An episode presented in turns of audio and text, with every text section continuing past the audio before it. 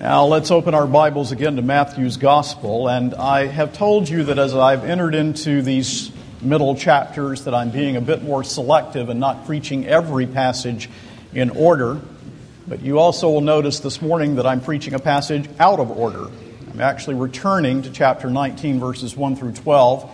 I wanted more time to think about it, pray about it, and to understand a few things before preaching it. We come to chapter 19, verses 1 through 12. Let's bow before the Lord before reading. Our Father, we, your people, and this minister needs the work of your Holy Spirit within our lives. And we ask that that Holy Spirit poured out upon your church at Pentecost, who indwells us, will now be effectually working within our hearts to bring us to a deeper realization of our need of Christ, granting to us faith and repentance and joy in the Lord and obedience in our walk. And we pray that lost people among us this day would be confronted with their need and put their trust in Christ alone. May you enable them to do so, for we ask it in the name of the only Savior of sinners, the head and King of the church, our Lord Jesus Christ. Amen. Matthew's Gospel, chapter 19, beginning with verse 1. This is the Word of God. Now, when Jesus had finished these sayings, he went away from Galilee and entered the region of Judea beyond the Jordan, and large crowds followed him, and he healed them there. And Pharisees came up to him and tested him by saying, Is it lawful to divorce one's wife for any cause? He answered, Have you not read that he who created them from the beginning made them male and female, and said, Therefore a man shall leave his father and his mother and hold fast to his wife, and they shall become one flesh? So they are no longer two, but one flesh. What therefore God has joined together, let not man separate. They said to him, Why then did Moses command one to give a certificate of divorce and to send her away? He said to them, Because of your hardness of heart, Moses allowed you to divorce your wives, but from the beginning it was not so. And I say to you, whoever divorces his wife except for sexual immorality and marries another commits adultery. The disciples said to him, If such is the case of a man with his wife, it is better not to marry. But he said to them, Not everyone can receive this saying, but only those to whom it is given. For there are eunuchs who have been so from birth, and there are eunuchs who have been made eunuchs by men and there are eunuchs who have made themselves eunuchs for the sake of the kingdom of heaven. Let the one who is able to receive this receive it. I need not quote statistics on divorce to convince us that this text is not tangential to our lives. The crushing pain of divorce touches all of us as members of this church. Some of the most godly people in our midst have endured this pain of being sinned against by wrongful divorce, and we love them and share their burdens. Our culture has made it almost as easy to obtain a divorce as it is to marry to begin with. And our culture has no understanding of marriage and how God designed men and women. That is the result of the abandonment of God's Word. Confusion reigns in the area of sexuality and the roles of men and women. And there is only one standard here, and that is the standard of God's holy, inerrant word. Man's call as husband is to love, nurture, lead, and provide for his wife and to protect her. Woman is as wife to submit and to be man's helper.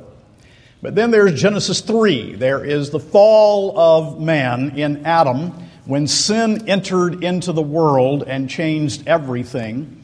And in Genesis 3:16 we have these familiar words where God speaks to the woman saying, "I will surely multiply your pain in childbearing. In pain you shall bring forth children.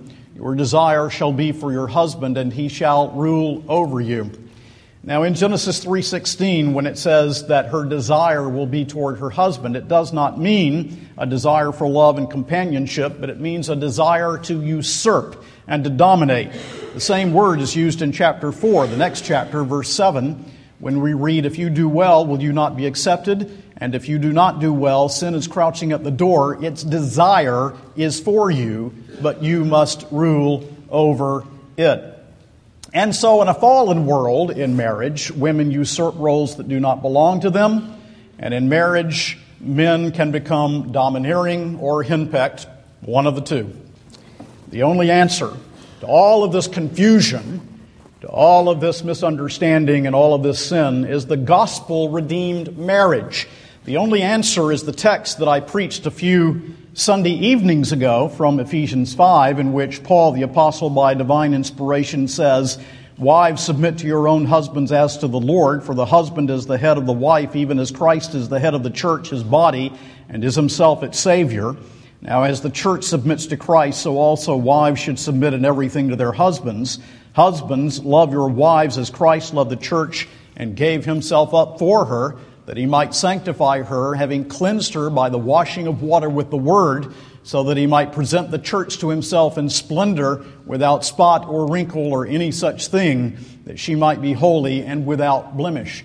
The only answer ultimately is having the mind of Christ, this Christ who so humbled himself that he went to a cross and shed his blood to redeem us, and husbands who so love their wives that they sacrificially love and women, wives who submit to their husbands after the pattern of the church's call to submit to Christ and to be the helper of their husbands. Now, we come to this text, Matthew chapter 19, and we especially want our youth to understand this text and to apply it to their lives and to their futures. So let's work our way through the text. And the first thing that we see is the Pharisees test Jesus. We read in verse 3 And Pharisees came up to him and tested him by saying, Is it lawful to divorce one's wife for any cause? The Pharisees' attitude toward Jesus, you know, back in chapter 12, 14, was their determination to destroy him. And so we read in verse 3 that they came to Jesus testing him. They want to humiliate him. Uh, they want to show that he is opposed to the law of Moses, which of course he is not. He's the fulfiller of the law. Now, divorce was common among the Jews in Jesus' day. With the Bible in hand, they missed the whole point of marriage. There was a minority viewpoint, the school of Shammai, that said that marriage might be dissolved because of adultery or serious moral failure. But the predominant, overwhelming, popular view was the school of Hillel that allowed divorce on trivial grounds. And I mean really trivial grounds. A wife, for example, could overcook the supper and the man might divorce his wife for it. Uh, one rabbi said if a husband finds another woman that is fairer than his wife, then he may divorce his wife and marry this more beautiful woman. So, this is the test that they're bringing before the Lord Jesus. They want everyone to see that he is acting contrary to the tradition of the elders and contrary to their interpretation of the law of God. Now, working our way, the second thing we see is that Jesus responds with God's Word, which should not surprise us. And we read it in verses 4 through 6. Let's read it again. Jesus answered, Have you not read that he who created them from the beginning made them male and female, and said, Therefore a man shall leave his father and his mother, and shall hold fast to his wife, and they shall become one flesh. So they are no longer two, but one flesh. What therefore God has joined together, let not man separate. What do the scriptures teach, you Pharisees? You're setting yourself over against what the Bible teaches, what God has said. Divorce is not God's plan. And so he quotes Genesis 127 and Genesis 224 and in quoting those, he gives to us four biblical reasons that marriage is inviolable. The first reason is this marriage is inviolable because God created them male and female. Now, male and female is in the emphatic position in the Hebrew text. Basically, you could read it this way the one male, the one female. That is to say, that multiple partners or parties were never a part of God's plan for marriage. Marriage is grounded in the male female constitution. The second reason that marriage is inviolable is because of this principle of leaving and cleaving. God says to Adam, as history develops, this is going to be the pattern. Therefore, shall a man leave his father and mother and cleave unto his wife, and the two will become one flesh. This is God's intended norm. The Hebrew word davak means to stick, to cling, to adhere. And so the husband is to stick to, to adhere, to cleave to his wife. The third reason that marriage is inviolable is because of the one flesh relationship. The two will become one flesh. They belong to each other. They possess one another. Or as we read in Malachi this morning, chapter 2, the marriage relationship is a covenant relationship. And the fourth reason that Jesus gives by quoting this passage about the inviolability of marriage is that God joins together married couples. God's design is the permanence of marriage. And so destroying marriage is destroying God's design and purpose for us. You who may be here this morning who are living in adultery against your wife or against your husband, or who are planning in your mind to desert your spouse, you see, there's more at play here than you think. God sees your heart. God says that this is not to happen. God is the witness of the mistreatment of your spouse. And so he says, What God has joined together, let no man pull asunder. Chorizo, let no man separate. Let no man divide. Marriage is not a contract. It's not a money back guarantee, return if not satisfied, a trial offer. It is a one flesh relationship between one man and one woman. One plus one equals one is the divine math of marriage. As an indivisible unit, therefore, you may not opt for going your own way, choosing to dissolve the marriage, or transferring your affections to another object. Marriage is intended to be a union until death us do part. Behind its sanctity is the authority of Almighty God and the declarations of His Word, and so Jesus quotes Holy Scripture from the beginning. This is what God says, and this is what God has intended. Marriage, then, is God's design. Divorce is sinful man's design. God permits, never commands, but permits divorce in two instances. When there is sexual immorality, as we read in verse 9, whosoever divorces his wife except for sexual immorality and marries another commits adultery. And by divine inspiration, Paul tells us in 1 Corinthians 7 where an unbelieving spouse deserts a believing spouse. Now, where there is a biblically justifiable reason for divorce, there is biblical permission to remarry in the Lord. Now, moving on in the text, the next thing we see is Jesus explaining Moses. These Pharisees have appealed to God's word too, haven't they? They have appealed to Moses, have they not? The Pharisees appeal to Moses in verse 7. Look at it. They said to him, Why then did Moses command one to give a certificate of divorce and send her away? Now I want you to notice they have completely set aside Genesis 1 and Genesis 2. The Pharisees are not concerned with what Jesus has just taught. They are not concerned with understanding marriage as God intended it from the beginning. They completely set aside what God says in the beginning was His plan and was His norm and remains His norm. They're unconcerned with it. They are perverters of the Word of God. They go to one passage in the Old Testament and they make use of that one passage so that they can justify easy divorce. Deuteronomy 24, 1 to 4, Moses is talking about remarriage, and he is addressing a particular instance, a particular case. And he says the reason for divorce is indecency, which relates probably to sexual impurity, falling short of intercourse, something shameful, something offensive. But the point is, the Pharisees want to take that word indecency and they want to extend it to any inconvenience that might be found in a wife. If she talks to another man, if she lets down her hair in public, if she oversalts the food, that's indecency and we may divorce our wives. That's what the Pharisees were doing. And there is no command except as it relates to remarriage, and that's in Deuteronomy 24 4. So Jesus explains to them in verse 8 He said to them, Because of your hardness of heart, marriage allowed you to divorce your wives, but from the beginning it was not so. The permission was not to their credit. It was because of the hardness of their hearts and their sin. Divorce was never required, nor did God encourage it. But hear this, you Pharisees, looking for excuses for easy divorce.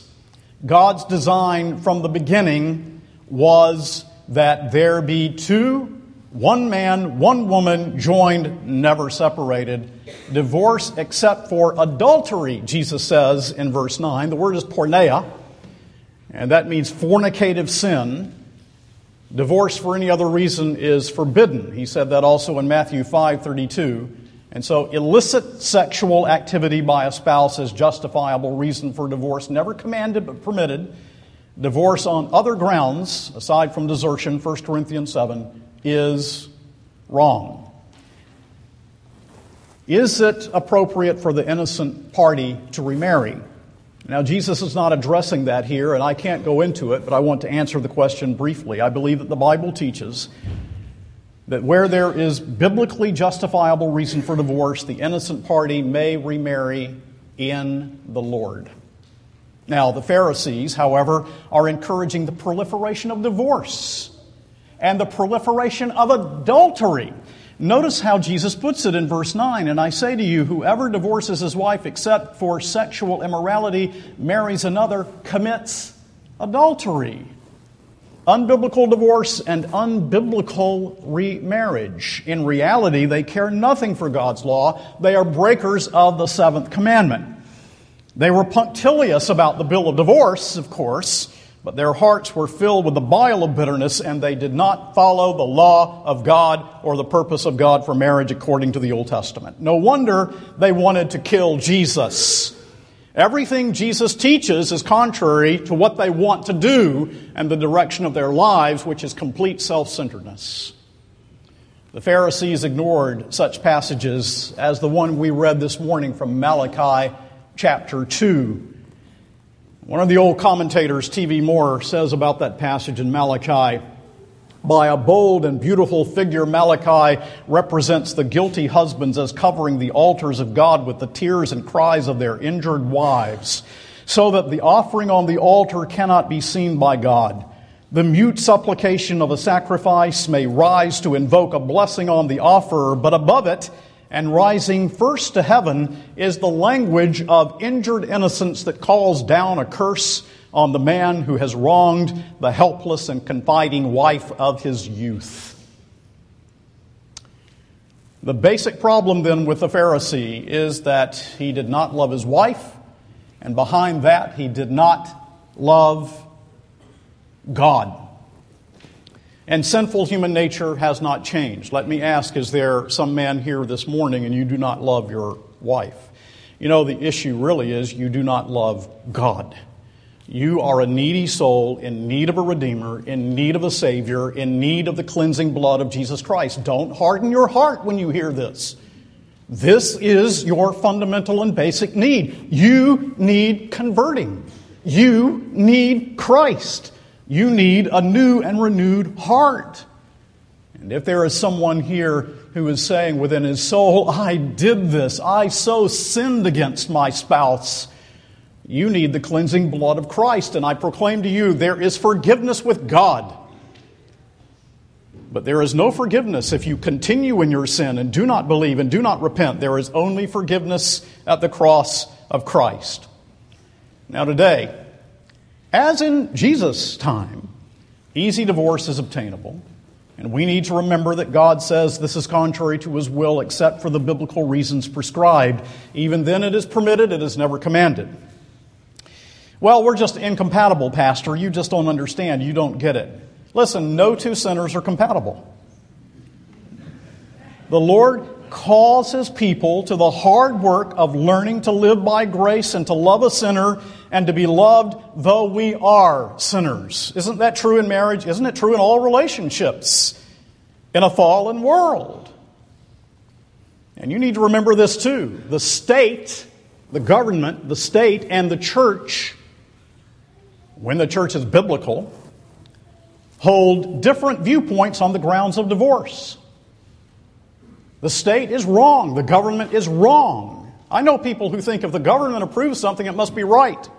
It must be moral for me to, to do. The Christian may not buy into the world's view on this, but must stay in the orbit of God's Word. What does God's Word teach? How do I need to bring my heart into conformity with the Word of God?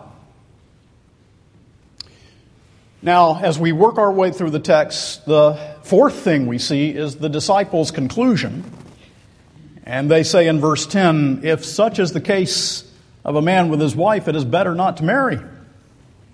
In other words, they hear what Jesus is saying, and it's so contrary to all they've learned and all they've been taught by the rabbis that they make this conclusion Look, if marriage is for life and only permissible for adultery and never required, it's better not to marry. Better not to get in that situation. They're influenced by their culture of easy divorce. They're influenced by the teaching of the rabbis. They thought marriage was all about them. They thought marriage was all about satisfying themselves, and they have no basis for commitment. And Jesus comes along and Jesus says, I'm teaching you radical discipleship. Yeah, I'm teaching you what God says from the beginning is the norm. I am setting aside the tradition of the elders because it's unbiblical. I am teaching you radical discipleship. And Jesus says that only to certain people is singleness given. He says there are eunuchs. Well, look at it here. He says in verse 12, there are eunuchs who have been so from birth, and there are eunuchs who have been made eunuchs by men, and there are eunuchs who have, been, who have made themselves eunuchs for the sake of the kingdom of heaven. Eunuchs, he means they're those who are congenitally incapable of the sexual union. By the way, this has nothing to do with homosexuality. That's a modern read into the text. It was the farthest thing from Jesus' mind. The homosexual orientation is not innate and it is not irreversible. It is not being a eunuch. It is a choice.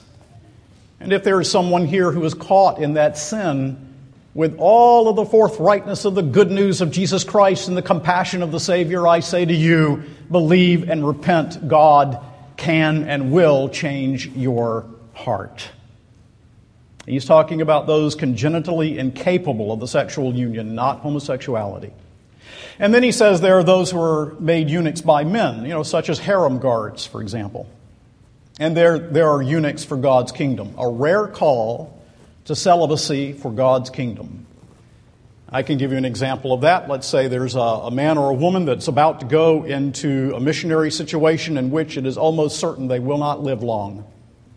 A man or a woman might say, In that situation, I choose not to marry for the sake of the kingdom of God. But this isn't the norm. And of course, there is also the providential provision of a spouse, and God does not always providentially provide a spouse. And Jesus says, ordinarily, it is God's plan that men and women marry, and that when they marry, they marry for life. Let those who have this gift accept it, accept God's word on marriage. The unsaved cannot accept it deep down within the heart because they do not have the Holy Spirit. Now that expounds the text, but we're not done. I want to make a fifth point that I think is really essential.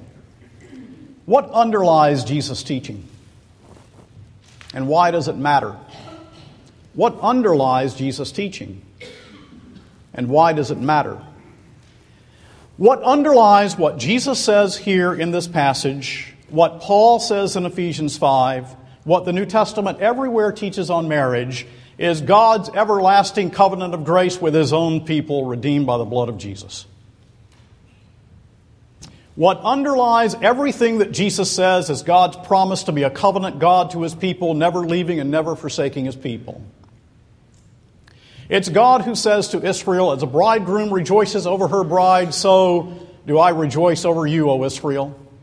It's God saying through the prophet Hosea, I will betroth you to me forever. And he draws them with bands of love to himself. It's God's everlasting covenant love to His own people. You know, we take vows today, and I think when some people take vows, they read it this way We promise to stay married as long as love lasts.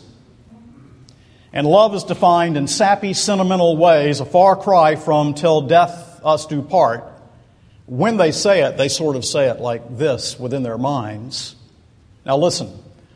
While holding the line on what the scriptures teach, we must never treat unbiblical divorce as an unforgivable sin. The church welcomes forgiven, repentant sinners into her fold. But my purpose in preaching this text is that we develop conviction on this matter.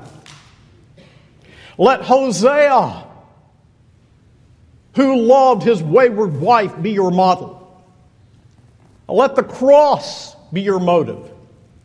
Let God's covenant determine what love is. And what did God's covenant show us about love? Covenant love was shown to you when you were ungodly. Covenant love was shown to you when you were ugly in your sin.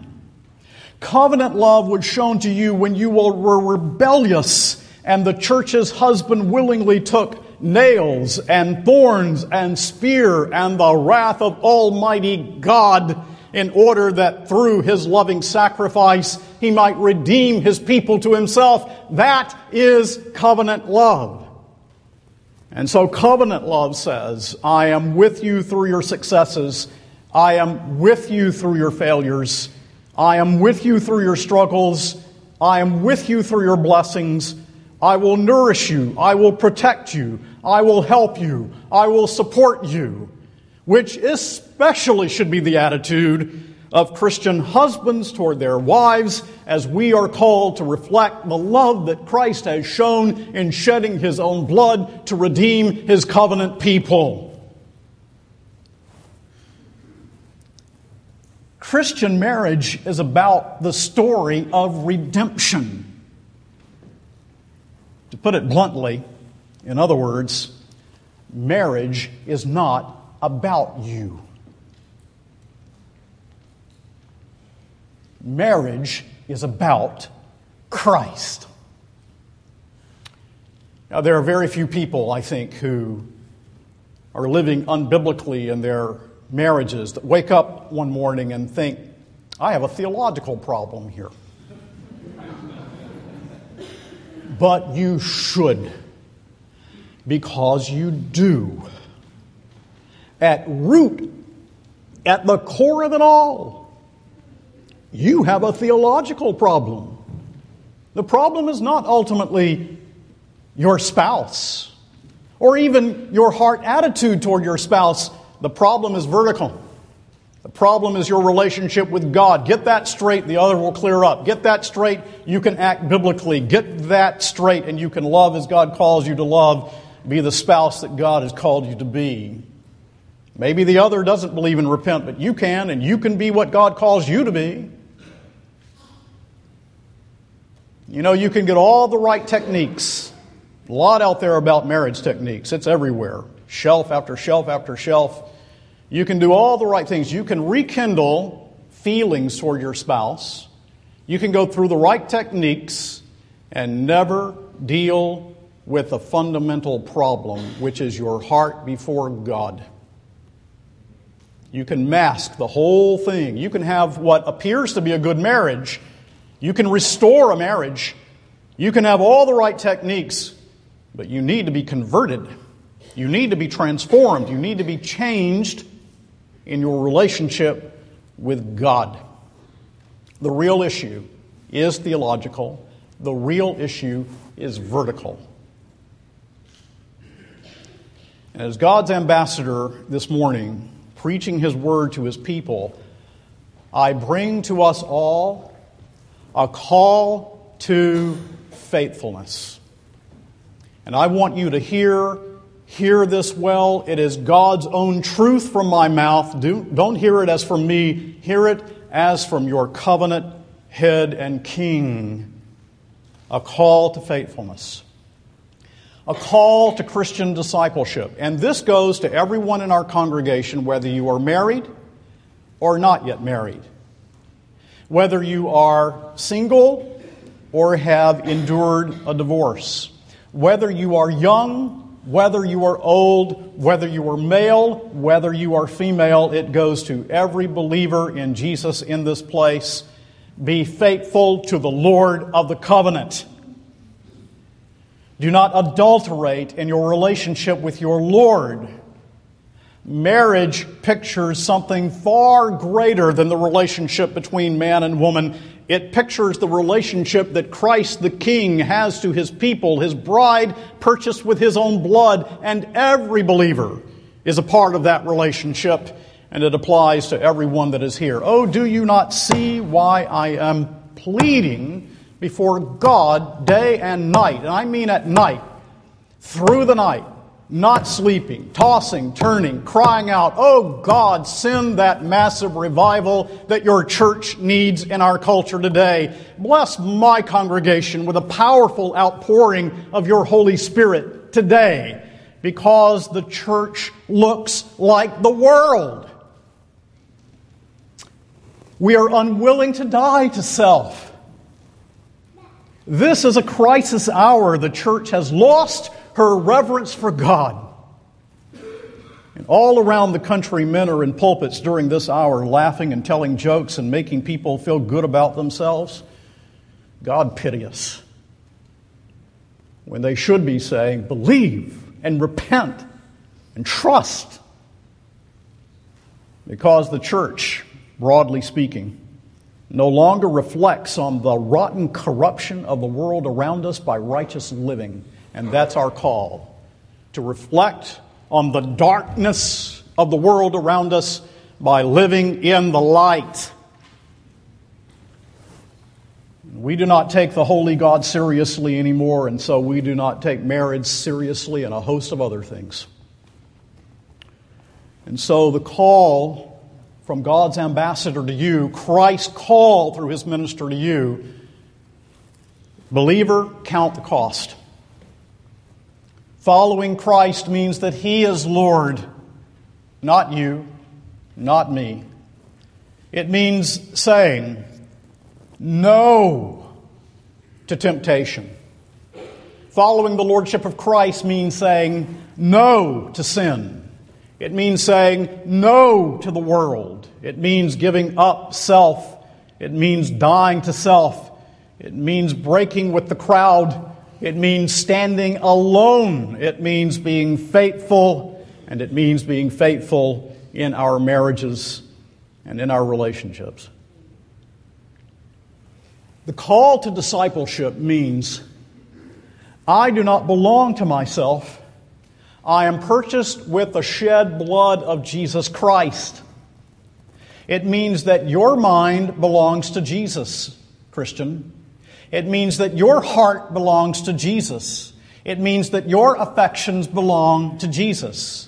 It means that your plans belong to Jesus. It means that your purposes belong to Him who loved you and gave Himself for you and purchased you with His own shed blood from the cross. And so the challenge that comes from this pulpit to your heart, your heart, my heart, your heart, think of yourself, don't think of your neighbor. The challenge that comes to your heart from God's Word this morning is this We are a part of the bride of Christ, and to be a part of the bride of Christ means that we are divorced from the world. I mean this world system, its ungodly way of thinking and acting. We are divorced from the world. We are married to Christ. And therefore, be done with your spiritual lethargy. Kindle again your fervor for Christ. Set your hearts glowing with gospel fire. Someone may say within his heart, I used to be like that. There was a time when I was like that. There was a time where I loved my devotion to Christ and I loved my Lord and communed with Him. There was a time when I walked faithfully. There was a time when I shared the gospel with others. There was a time when I was on fire for Jesus Christ, but that's been a long, long time ago. Someone needs to admit you've never been converted. There's no shame in that come to Christ now. Someone needs to say, I'm just dead in trespasses and sins, and God maybe is bringing you to life even at this moment. Some Christian needs to say, I'm just way, way, way down asleep. And I don't want to be roused. I don't want to be awakened. You've lost your reverence for God. Sin has entered your heart. And there are some Christians here, no doubt you're pretty sick. You're pretty sick. The challenge be done with your spiritual lethargy. Kindle again your fervor for Christ. Set your hearts glowing with gospel fire.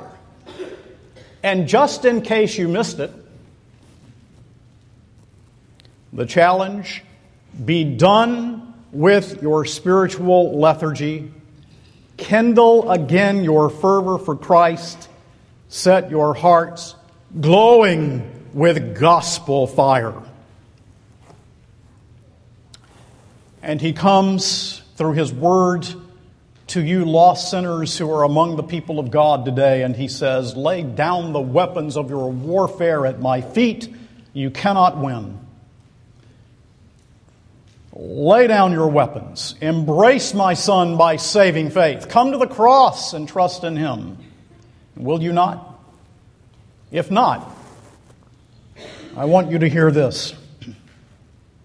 We are told in Revelation 19 that Jesus Christ is the faithful and true, and he is coming again on a white horse, and his eyes are like a flaming fire, and he is clothed in a vestment dipped in blood.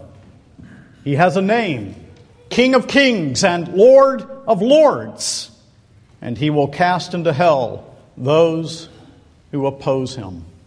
Oh, see your need for Christ. See your need for the Redeemer. See your need for the Savior. Be divorced from the world. Be married to Christ. Look with faith. Look with faith upon a crucified Savior. Look with faith upon a crucified Christ. And God's people said, Amen.